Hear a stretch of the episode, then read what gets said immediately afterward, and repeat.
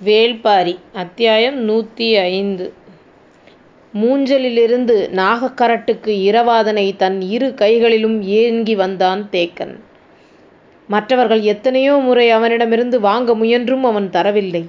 பரம்பு ஆசான் மாவீரனுக்குச் செய்யும் மரியாதை இது.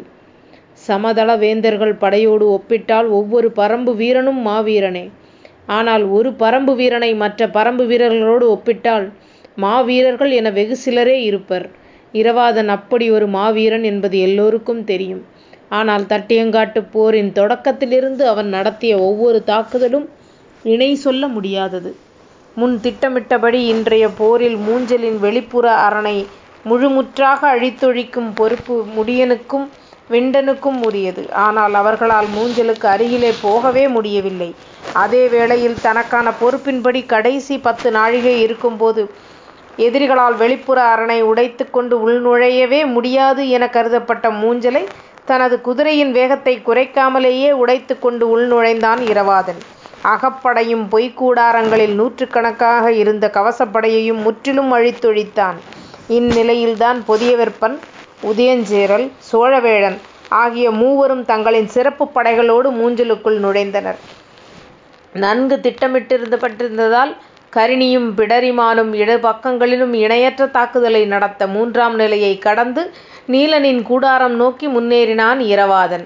அவனது வேகத்தையும் தாக்குதலையும் யாராலும் எதிர்கொள்ள முடியவில்லை. சூலூர் வீரர்களின் வாள்வீச்சும் வேந்தர் படை தளபதிகளை தற்காத்துக் கொள்ளவே முடியாததாக இருந்தது. நிலைமை முற்றிலும் கைமீறி விட்டதை உணர்ந்த நிலையில்தான் பேரரசர் குலசேகர பாண்டியன் தனித்த பாதுகாப்புக்கான சிறப்புப் படையை வரவழைத்தான் பொதியவெற்பன்.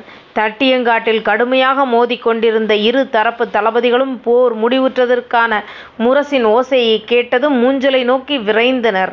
ஒவ்வொருவருக்குள்ளும் ஒவ்வொரு வகையான பதற்றம் இருந்தது. மையூர் கிழார் தான் தலைமைத் தளபதியாகப் பொறுப்பேற்ற முதல் நாளிலேயே மூஞ்சல் தாக்கப்பட்டு விட்டதே என்று பதற்றமானார். விரைந்தார். இறுதியில் அபாயத்தை உணர்த்தும் ஒலி எழுப்பப்பட்டதால் மூஞ்சல் கடுமையாகத் தாக்கப்பட்டிருக்கும் என்பதை கருங்கை வாணன் உணர்ந்தான். மூஞ்சலின் வலிமை மிகுந்த அமைப்பு வெளிப்புற மூடரண் தான். அதை உடைத்து உள்நுழையும் ஆற்றல் கொண்ட படையால் உள்ளுக்குள் போய் பேரழிவை உருவாக்க முடியும் என்பது தெரியும். ஆனால் அபாய ஒலி எழுப்பும் அளவுக்கு நிலைமை மாறுமென்று நினைக்கவே இல்லை. பரம்பு படையின் முக்கியமான தளபதிகள் தட்டியங்காட்டில் தங்களுடன் தானே போரிட்டுக் கொண்டிருக்கின்றனர். குதிரைப்படை மட்டும் அங்கே போயுள்ளது என்பதால் அகப்படை எளிதில் சமாளிக்கும் என்றுதான் எல்லோரும் நினைத்தனர். ஆனால் நிலைமை கைமீறிப் போனது என்பது யாருக்கும் புரியவில்லை. முரசின் ஓசை கேட்டதும் முடியன்தான் முதலில் பாய்ந்து போனான். கடைசி நாழிகையில் மூஞ்சலிலிருந்து இரவாதனின் படை பின்வாங்கிவிட்டது. இடைநிலையில் நின்றுதான் அவன் போரிட்டுக் கொண்டிருப்பான் என நினைத்தான் முடியன். ஆனால் இரவாதன் மூஞ்சலுக்குள் போய்விட்டான் என தேக்கன் கணித்திருந்தான். எனவே அவனது சிந்தனை முழுவதும் மூஞ்சலை நோக்கியே இருந்தது. எல்லோரும் மூஞ்சலின் அருகே வந்து நின்றபோதுதான் மூஞ்சல் என்னவாக இருக்கிறது என்பதைப் பார்க்க முடிந்தது. அகப்படை, கவசப்படை, வேந்தர்களின் சிறப்புப் படை, பேரரசர்களின் தனிப்படை அனைத்தையும் கொன்று குவித்து சூளுர் வீரர்களின் ஆடுகளம் எப்படி இருந்தது என்பதைப் பார்த்த கணம் மையூர்கிழாருக்கும் கருங்கை வாணனுக்கும் குருதியோட்டமே நின்றது. பிணக்குவியல்கள் கணக்கில் இல்லாமல் இருந்தன. குருதி பொங்க மேலெழும் கதறல் பெருகி தட்டியங்காடு முழுவதும் எதிரொலித்தது. சில இடங்களில் யானை உயரத்துக்கு கிடந்தன கொன்றழிக்கப்பட்ட வீரர்களின் உடல்கள். பரம்பு வீரர்களின் குதிரைகள் கணக்கில்லாமல் கொன்றழிக்கப்பட்டுள்ளன. தட்டியங்காடெங்கும் முழுநாள் போரிலும் கொல்லப்பட்டவர்களை மொத்தமாக கொன்று குவித்தது போல் இருந்தது. அங்கு அந்த தாக்குதலில் இரவாதனுடன் சென்ற சூலூர் வீரர்கள் யாரும் மிஞ்சவில்லை. ஆனால் ஒவ்வொருவரும் எண்ணிலற்றோரை வீழ்த்திய பிறகே வீழ்ந்திருக்கின்றனர். பொய்க் கூடாரங்களை பிடரிமான் தலைமையிலான வீரர்கள் முழுமுற்றாக அழித்தபோது தனது கவசப்படையோடு உள்நுழைந்து தாக்கினான் சோழவேழன். இடைவெளியோடு தொலைவில் நின்று போரிடுவதற்கு நெருங்கி நின்று போரிடுவதற்கும் நிறைய வேறுபாடு உண்டு. மூவேந்தர்களும் அவர்களின் சிறப்பு படையோடு உள்நுழைந்தனர். அப்போது வரை மூஞ்சலின் வெளிப்புற அரண் வீரர்களால் முழுமையாக பாதுகாக்கப்பட்டிருந்தது. மூவேந்தர்களின் சிறப்பு படை முழுமையாக உள்ளே வந்ததும் ஏறக்குறைய குவியலாக நின்று போரிடும் சூழல் உருவாயது. ஒருவருக்கொருவர் வாளையும் ஈட்டியும் இன்னபிற ஆயுதங்களையும் முழுமையாகச் சுழற்றி வீசவும் வாங்கித் தாக்கவுமான இடைவெளி இல்லாத நிலை இருந்தது. தனக்கு முன்னால் நிற்கும் வீரனோடு போரிட்டுக் கொண்டிருந்தால் முதுகுப்புறத்தில் நிற்பவன் நமது படையைச் சேர்ந்தவனா அல்லது எதிரிப்படை சேர்ந்தவனா என்று தெரியாத நிலை உருவானது. இந்நிலையில் வேந்தர் படைக்குப் பெரும் சிக்கலை உருவாக்கியது.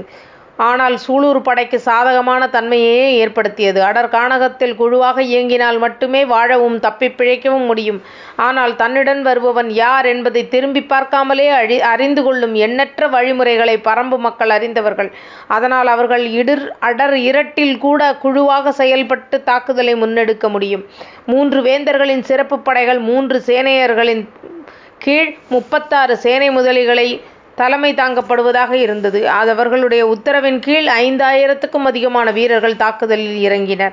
விரிந்து உள்வாங்கும் குந்தமும் பனங்கருக்கு போல் உடலெங்கும் எண்ணிலடங்கா கூரிய முட்களையுடைய க கழுமுள் சாட்டையும் சூலூர் வீரர்களின் தனித்த ஆயுதங்கள். வேந்தர் படை வீரர்கள் எண்ணற்றோர் உள்வந்தது. சூலூர் வீரர்களுக்கு நல்ல வாய்ப்பாக அமைந்தது. தங்களின் ஒலி குறிப்புகள் மூலம் கன நேரத்துக்குள் செய்தியை பரிமாறிக்கொண்டனர் மூன்று வேந்தர்களின் மூன்று வகையான சிறப்பு படையையும் முழுமையாக உள்வாங்கும் வரை வாளால் தாக்குதல் நடத்தினர்.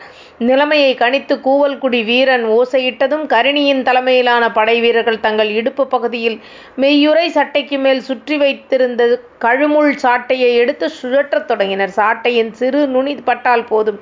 சதை கொத்தாக பீத்துக்கொண்டு வெளிவரும் ஒருவன் எதிரியின் காலுக்கு கீழே சாட்டையை சுழற்றினால் மற்றொருவன் கழுத்துக்கு மேலே சாட்டையை சுழற்றினான். ஒவ்வொரு சாட்டையும் இரு ஆள் நீளமுடையது. கேடயங்கள் வாளையும் ஈட்டையும் எதிர்கொள்ளக்கூடியது. கழுமுள் சாட்டைக்கு தடுப்பாயுதம் எதுவும் இல்லை இப்படி ஒரு ஆயுதம் இருப்பதே சமவெளி மக்களுக்கு தெரியாது. நினைத்து பார்க்க முடியாத பாதிப்பை ஏற்படுத்தும் கழுமுள் சாட்டையை சூலூர் வீரர்கள் மின்னல் வேகத்தில் வீசத் தொடங்கினர். சதை மட்டுமன்று கை கால் எலும்புகளையே பீத்து கொண்டு சென்றன. சாட்டைகள் உச்சந்தலை முதல் கால் முட்டி வரை கவசம் அணிந்திருந்த சிறப்பு கவசப்படையை முதலில் தாக்குதலிலேயே அஞ்சி பின்வாங்க வைத்தனர். அவர் அப்போது அவர்கள் பின்னிலையில் நின்றிருந்த பிடரிமானின் தலைமையிலான வீரர்கள் குந்தகத்தால் குத்தி தாக்கத் தொடங்கினர். இப் இரு வெறும் பொறிகளில் சிக்கி சிதையத் தொடங்கியது சிறப்பு கவசப்படை எந்த ஒரு போரிலும் கவசப்படை இவ்வளவு கொடுமையான அழிவுக்கு ஆளானதில்லை. மூஞ்சலுக்குள் தாங்கள் உருவாகிய பொறியில் பரம்பு வீரர்கள் சிக்குவார்கள் என்றுதான் எல்லோரும் எதிர்பார்த்தனர். ஆனால் சூலூர் வீரர்களின் பொறிக்குள் முழுமுற்றாக வேந்தர் படை சிக்கியது. அவசரத்தில் மூவேந்தர்களின் மூன்று சிறப்பு படைகளும் மொத்தமாக உள்ளிறங்கியதால் அவர்களால் போரிடுவதற்கு போதுமான களத்தை உருவாக்கி கொள்ள முடியவில்லை. இந்நிலையில் தாக்குதலின் அளவு எல்லை கடந்ததாக இருந்ததால் வெளிப்புற அரணை காத்து கொண்டிருந்த வீரர்களையும் உள்முகத் தாக்குதலுக்கு பயன்படுத்த வேண்டிய சூழல் உருவானது. இவையெல்லாம் சூலூர் வீரர்களுக்கு வாய்ப்பாகவே அமைந்தது. சூலூர் வீரர் எல்லோரும் இன்றைய நாளின் முடிவில் தெளிவாக இருந்தவர்களாக இருந்தனர். தாங்கள் உயிருடன் திரும்பும் வாய்ப்பு மிக மிக குறைவு. ஆனால் நீலன் மீட்கப்பட்டே ஆக வேண்டும். அதற்காக எல்லையில்லாத வீரத்தை வெளிப்படுத்தி வேந்தர் படையை முழுமுற்றாக வீழ்த்த வேண்டும் என்று குறிக்கோளுடன் போரிட்டனர். தட்டியங்காட்டில் இதுவரை நிகழாத பேரழிவை அவர்கள் நிகழ்த்தி காட்டினர். எண்ணிக்கையில் இதைவிட அதிகமான பே வீரர்களை இந்த போர்க்களத்தில் பரம்பு படை கொன்றளித்தது. ஆனால் அவர்களெல்லாம் போதுவான படை வீரர்கள். இன்று சூலூர் வீரர்களை அழித்தொழித்துள்ளதோ மூவேந்தர்களின் மிகச்சிறந்த படை வீரர்களின் தொகுப்பை. இந்த வீரர்களின் ஆற்றலை நம்பித்தான் வேந்தர்கள் தங்களது பாதுகாப்பையே உறுதி செய்வர். மூன்று பெரு வேந்தர்களின் சிறப்பு படைகளும் மூன்று வகையான தன்மைகள் கொண்டிருந்தன. கவச உடைகளில் தொடங்கி பயன்படுத்தும் ஆயுதம் வரை நிறைய வேறுபாடுகள் மூன்று படைகளுக்கும் உண்டு. ஆனால் சூலூர் வீரர்களின் தாக்குதலுக்கு முன்னால் எந்த படையும் எந்நிலையிலும் தாக்கு பிடிக்க முடியவில்லை. ஐந்தாயிரத்துக்கும் அதிகமானதோர் படை கொண்ட கவசப்படையை சூலூர் படை சில நூறு வீரர்களை முழுமுற்றாக அழித்தொழித்தனர். ஆனால் இந்த தாக்குதலுக்கு நிகரான தாக்குதலை இதுவரை யாரும் கேள்விப்பட்டது கூட இல்லை. மலையென குவிந்து கிடக்கும் வேந்தர் படை வீரர்களின் பிணங்களுக்குள் சூலூர் படை வீரர்களின் உடலை தேடி எடுக்கத்தான் வேண்டியிருந்தது. போர் முடிவற்ற ஓசை கேட்டவுடன் வேந்தர் படை அனைவரும் பாசறைக்கு திரும்பினர். இறந்தவர்களை அப்புறப்படுத்துவது வீரர்களின் வேலையன்று போர் பணியாளர்களின் வேலை. மூஞ்சலுக்குள் பரம்பு வீரர்கள் அனுமதிக்கப்பட்டதால் அவர்கள் வெளியிலேயே காத்திருந்தனர். வேந்தர்களின் போர் பணியாளர்கள் சூலூர் வீரர்களின் ஒவ்வொரு உடலாக தந்து கொண்டிருந்தனர். அதை வாங்கிய பரம்பு வீரர்கள் நாகக்கரடு நோக்கி சென்று கொண்டிருந்தனர். அனைத்து உடலும் எடுக்கப்படும் வரை முடியன் அந்த இடம் விட்டு அகலவில்லை. இரவாதனின் உடலை தேடி தேக்கன் தூக்கிச் சென்றான். அவன் பின்னால் பரம்பின் மொத்த படையும் வந்து கொண்டிருந்தது. நாகக்கரட்டுக்கும் இரளிமேட்டுக்கும் நடுவில் இருக்கும் பள்ளத்தாக்கு பகுதிக்கு அவன் வந்தபோது இருள் முழுமையாக சூழ்ந்து கொண்டிருந்தது. இரளிமேட்டிலிருந்து தேக்கனை நோக்கி ஓடி வந்தான் பாரி. அவனுக்கு பின்னால் காலம்பன் உள்ளிட்ட மற்றவர்களும் ஓடி ஓடோடி வந்தனர். பெருவீரனின் மரணம் மொத்த காட்டையே உறைய வைத்திருந்தது. சிறு ஓசை கூட எழவில்லை. தீப்பந்தங்களோடு சில வீரர்கள் பாரிக்கு பின்னால் ஓடி வந்து கொண்டிருந்தனர். எதிர்வந்த பாரி தேக்கனுக்கு முன்னால் இரு கை ஏந்தி நின்றான். தேக்கனால் பாரியின் முகத்தைப் பார்க்க முடியவில்லை. தலை குனிந்தபடி கையில் இருக்கும் இரவாதனையே பார்த்துக் கொண்டிருந்தான். ஆனால் பாரியின் கைகளுக்கு இரவாதனை மாற்றவில்லை. எதிரி நிலையில் கையேந்தி நிற்கும் பாரி கைகளை தளர்த்தவில்லை. இருவருக்கும் உள்ளோடும் உறுதி குறைந்து விட்டதை உணர்ந்தது போல் இருந்தது. முன்னும் பின்னுமாக வீரர்கள் சூழ்ந்தனர். தீப்பந்தங்களின் ஒளி இரவாதனின் மேல் படர்ந்தபடி இருந்தது. பாரி குனிந்து இரவாதனை பார்க்கவே இல்லை. நிமிர்ந்தபடியே தேக்கனைப் பார்த்துக் கொண்டிருந்தான். தேக்கனோ நிமிர்ந்து பாரியை பார்க்கவே இல்லை. குனிந்தபடி இரவாதனையே பார்த்துக் கொண்டிருந்தான். இருவருக்குள்ளும் உணர்வுகள் கொந்தளித்துக் கொண்டிருந்தன. பாரி குனிந்து இரவாதனின் உடலைப் பார்த்தாலோ தேக்கன் நிமிர்ந்து பாரியின் முகத்தைப் பார்த்தாலோ உடைந்து நொறுங்கி விடுவர். வீரர்களின் மரணத்தில் கண்ணீர் சிந்தக்கூடாது. அதுவும் பாரியும் தேக்கனும் கலங்கினால் நிலைமை என்னவாகும்? இருவரும் அதைத் தவிர்க்கவே முயன்று கொண்டிருந்தனர். மனதின் உறுதியை கனத்த அமைதி நொறுக்கிக் கொண்டிருந்தது. ஆனால் என்ன செய்வதென்று யாருக்கும் விளங்கவில்லை. நின்ற இடத்தை விட்டு இருவரும் நகரவும் இல்லை. இந்தச் சூழலை எப்படிக் கையாளுவதென்றே உடனிருக்கும் யாருக்கும் தெரியவில்லை. வாரிக்கையனும் கபிலரும் செய்தி கேள்விப்பட்டு இடிந்து போய் இரளிமேட்டின் குகை அடிவாரத்திலேயே உட்கார்ந்து விட்டனர். பாரியுடன் வந்து நிற்கும் காலம்பனும் இருவரையும் மாறி மாறிப் பார்த்தான். அவனுக்கு என்ன செய்வதென்றே தெரியவில்லை. ஒவ்வொரு கணமும் கடக்க முடியாத கணமாக உறைந்து நின்றது. தலை நிமிராமலே இருந்த தேக்கன் ஒரு கணத்தில் சட்டென இரவாதனை பாரியின் கையில் ஒப்படைத்துவிட்டு அப்படியே அவன் கால் பற்றிக் கதறினான். காட்டின் தலைமகனை இழந்து விட்டோமடா பாரி. மலை உடைந்து சரிவது போலிருந்தது. வெடித்து மேலெழும்பியது வீரர்களின் ஓலம். ஆசானின் கதறல் காட்டையே உலுக்கியது. காரமலையின் முகட்டை முட்டியது தேக்கனின் விம்மல்.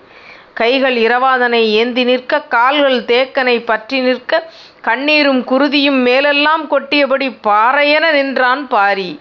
மற்ற வீரர்கள் ஆசானை பிடித்துத் தூக்க எண்ணினர். ஆனால் யாரும் அருகில் செல்லவில்லை. பரம்பின் தலைவன் கால்பற்றி கதறும் ஆசானின் உச்சந்தலையில் இரவாதனின் குருதி விழுந்து கொண்டே இருந்தது. போர்க்களத்துக்கு பொறுப்பு முடியனும் தேக்கனும் தான் நாங்கள் மாவீரனை காக்கத் தவறிவிட்டோம். அவன் அனைத்து தாக்குதலையும் எங்களிடம் சொல்லிவிட்டுத்தான் செய்தான்.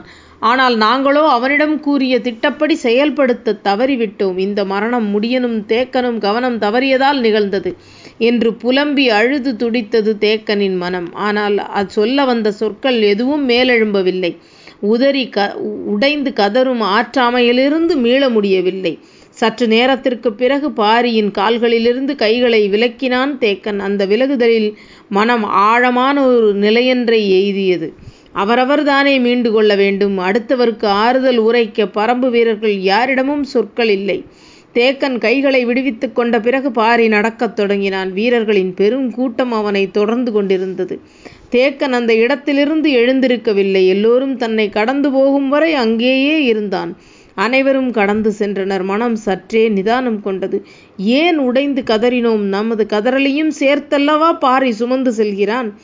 நாம் கட்டுப்படுத்தியிருக்க வேண்டும் என எண்ணங்கள் தோன்றியபடி இருந்தன. எல்லோரும் போன பிறகு நான்கைந்து வீரர்கள் மட்டும் உடனிருந்தனர். அவர்களையும் போகச் சொன்னான். ஆனால் வீரர்களோ தேக்கனுக்கு உதவுவதற்காக அங்கேயே நின்றனர். மீண்டும் சத்தம் போட்டு போகச் சொன்னான். அவர்கள் சென்ற பிறகு கைகளை ஊன்றி மெல்ல எழுந்து நின்று பார்த்தான். தொலைவில் இரளிமேட்டில் முதற்குகையின் அடிவாரத்தில் கூட்டம் கூடி நின்றது. மலையெங்கும் இருக்கும் தீப்பந்தங்கள் அந்த இடம் நோக்கி குவிந்தபடி இருந்தன. அந்தக் காட்சியை பார்க்க முடியாமல் நாகக்கரட்டில் இருக்கும் தனது குடிலை நோக்கி மெல்ல நடக்கத் தொடங்கினான்.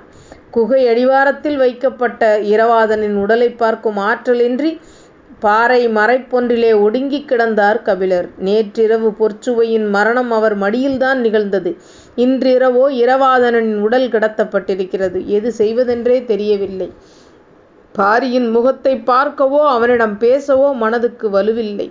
கையூன்றி உட்காரக்கூட வலுவின்றி பாறையோடு பாறையாக சாய்ந்தே கிடந்தார்.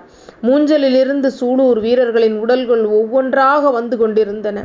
துயரத்தின் பேரலை காரமலை முழுவதும் பெருகிக் கொண்டிருந்தது. அப்போது கூட்டத்துக்குள் யாரோ ஒருவன் வந்து கபிலர் எங்கே என்று விசாரித்தான். வீரன் ஒருவன் பாறையின் அடிவாரத்தில் சாய்ந்து கிடக்கும் கபிலரை கைகாட்டிக் குறிப்புச் சொன்னான்.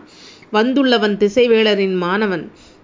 ஏற்கனவே இருமுறை வந்தவன்தான். ஆனால் ஒவ்வொரு முறையும் ஒவ்வொரு இடத்திலும் ஒவ்வொரு நிலையில் கபிலரை காண்கிறான்.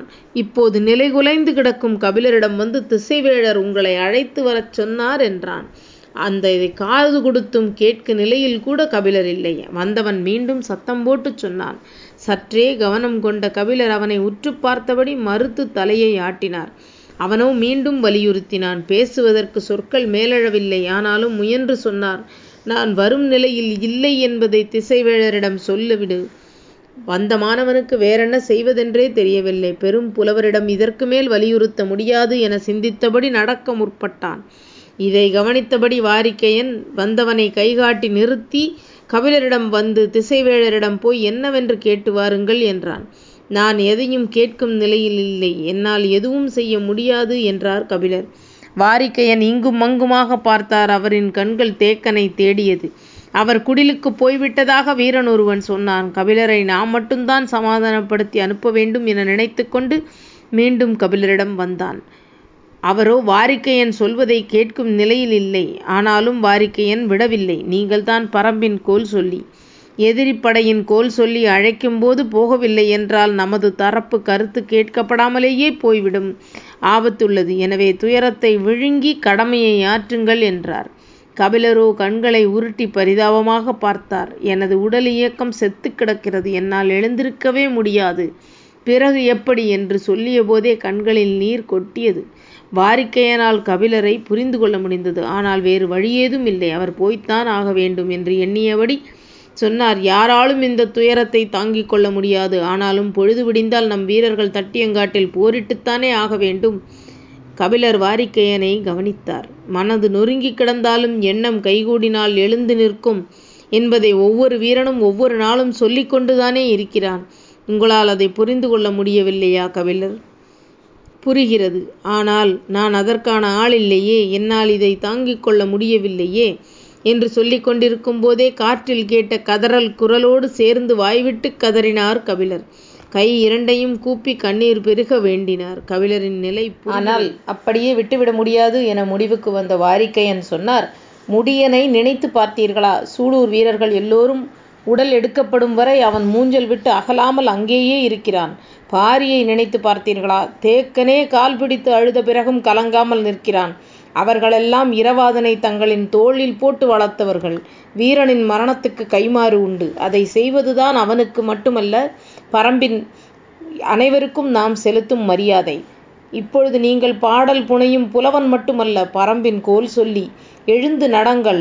இரவாதனின் குருதி மூக்கில் ஏறி உச்சந்தலையை சூடாக்கி கொண்டிருக்கிறது.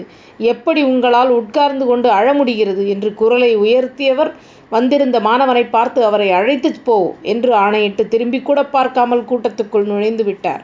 அங்கும் எங்கும் இருக்கும் வீரர்கள் அனைவரும் வந்து மொய்த்து கொண்டிருந்தனர். குகை அடிவாரச் சரிவில் முண்டி உள்ளே போவது மிகவும் சிரமமாக இருந்தது. ஆனாலும் தடுமாறி உள்ளே நுழைந்த வாரிக்கையன் நீண்ட நேரம் கழித்து திரும்பி பார்த்தார். பாறை அடிவாரத்தில் கபிலர் இல்லை. நாகக்கரட்டிலிருந்து தட்டியங்காட்டை நோக்கி இறங்கும்போது அடர் இருள் அப்பிக் கிடந்தது. வீரர்கள் தீப்பந்தம் ஏந்தி முன் நடந்தனர். வழக்கம்போல் போர்க்களத்தின் நடுவில் இருக்கும் பரனில்தான் திசைவேழர் வீற்றிருப்பார். அங்குதான் இருமுறையும் அழைத்து வரச் சொல்லி பேசியுள்ளார். இப்பொழுதும் அங்கிருந்துதான் அழைத்து வரச் சொல்லியுள்ளார் என எண்ணியபடி நடந்தார் கபிலர். ஆனால் மாணவனோ தட்டியங்காட்டின் நடுப்புறம் செல்லாமல் இடப்புறம் சென்றான். ஏன் இந்த பக்கம் செல்கிறாய்? என கேட்டார் கபிலர். அதற்கு அந்த மாலவன் இடதுபுறம் கடைசியாக இருக்கும் பரன் மீதுதான் திசைவேழர் நிற்கிறார். அங்குதான் அழைத்து வரச் சொன்னார் என்றான். அதற்கு மேல் கேட்கும் நிலையில் அவர் இல்லை. அவன் பின்னே நடந்து சென்றார். பரணி நடிவாரத்துக்கு கபிலர் வந்தபோது மூவேந்தர்களும் வேந்தர் படை தளபதிகள் அனைவரும் அங்கே நின்றிருந்தனர். திசைவேழர் பரன் மீது நின்றிருந்தார். ஏன் அனைவரையும் வரச் சொன்னார் என்பது யாருக்கும் புரியவில்லை. வேந்தர்கள் மீண்டும் மீண்டும் கேட்டும் தளபதிகளிடம் விட இல்லை. குலசேகர பாண்டியன் உள்ளிட்ட மூவேந்தர் குடும்பத்தினர் ஐவரும் வந்து நின்றனர். மயூர் கிழார் கருங்கை வாணன் உள்ளிட்ட தளபதிகள் அணிவகுத்திருந்தனர்.